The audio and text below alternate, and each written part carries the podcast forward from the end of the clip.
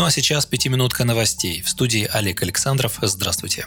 Глава «Справедливой России» Сергей Миронов предложил обязать губернаторов и глав республик в составе Российской Федерации лично инспектировать состояние региональных автодорог. Эта мера вынужденная, поскольку состояние автотрасс в большинстве регионов не выдерживает критики. У субъектов Федерации не хватает средств на поддержание дорог в соответствии с ГОСТом. По данным счетной палаты, на содержание и ремонт федеральных трасс тратится в 8 раз больше средств, чем на региональные дороги. Так, содержание одного километра федеральных трасс в среднем обходится в 2 миллиона 200 тысяч рублей, в то время как на 1 километр региональных дорог всего 288 тысяч рублей. Миронов считает, что федеральный центр должен увеличивать расходы на содержание дорог в регионах. При этом он отметил, что одними деньгами эту проблему не решить. Качество контроля дорожных работ в регионах также необходимо повысить. Губернаторы должны лично проверять качество дорог на своей территории, заявил Сергей Миронов. По его словам, в результате таких проверок властям будет проще определить участки, которые больше других нуждаются в ремонте, и решать иные проблемы на местах. Предлагаем каждому губернатору в течение года лично объехать все дороги в своем регионе и оценить их состояние, заключил политик.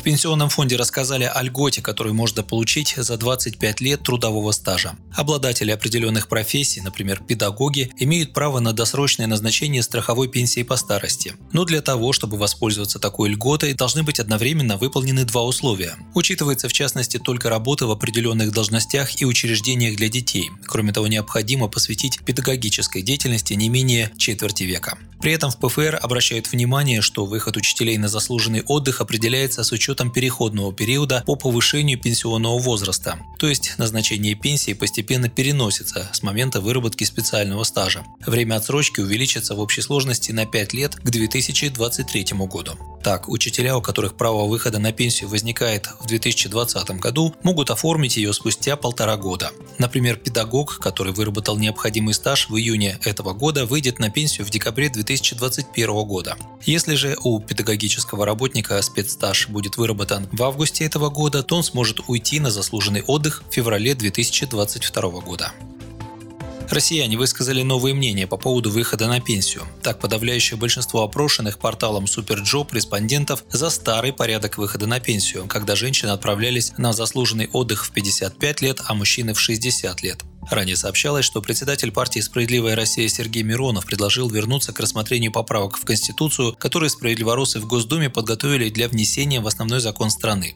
Нужно установить в Конституции, что граждане имеют право на социальную пенсию при достижении 55 лет для женщин и в 60 лет для мужчин, сказал Сергей Миронов. Портал Superjob провел исследование на эту тему. В вопросе приняли участие 1600 представителей экономически активного населения со всей страны. В результате 88% респондентов высказались за возврат к старому порядку выхода на пенсию, 5% против, еще 7% затруднились с оценкой инициативы. Доводы россиян, поддерживающих инициативу, понятны. Те же, кто против или сомневается в ней, чаще всего напоминают о дефиците пенсионного фонда, либо призывают работать, пока есть силы, чтобы держать себя в тонусе, говорится в сообщении компании.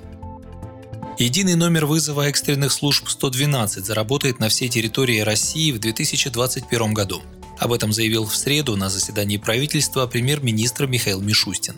Планируем, что в следующем году система 112 будет доступна по всей стране, чтобы люди могли не только сообщать о пожаре, наводнении и автокатастрофе, но и вовремя обратиться за помощью по единому номеру в случае других происшествий и экстренных ситуаций, сказал он. Мишустин напомнил, что сейчас такая возможность есть у жителей 56 регионов. Он заметил, что номер 112 был востребован в период острой фазы распространения коронавируса. За помощью и поддержкой в прошлом году по этому номеру обратились около 60 миллионов человек, а за первую половину этого года уже более 37 миллионов вызовов, констатировал премьер.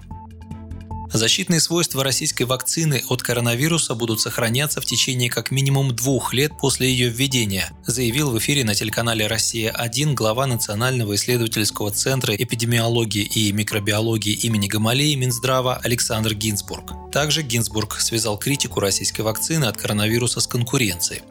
Между тем, медики фиксируют с каждым днем все меньше новых случаев заболевания COVID-19. За минувшие сутки в России выявлено 5057 случаев коронавируса. Всего в стране зарегистрировано более 907 тысяч заболевших, сообщили в оперативном штабе по борьбе с распространением коронавируса. Из них 26% не имели клинических проявлений болезни.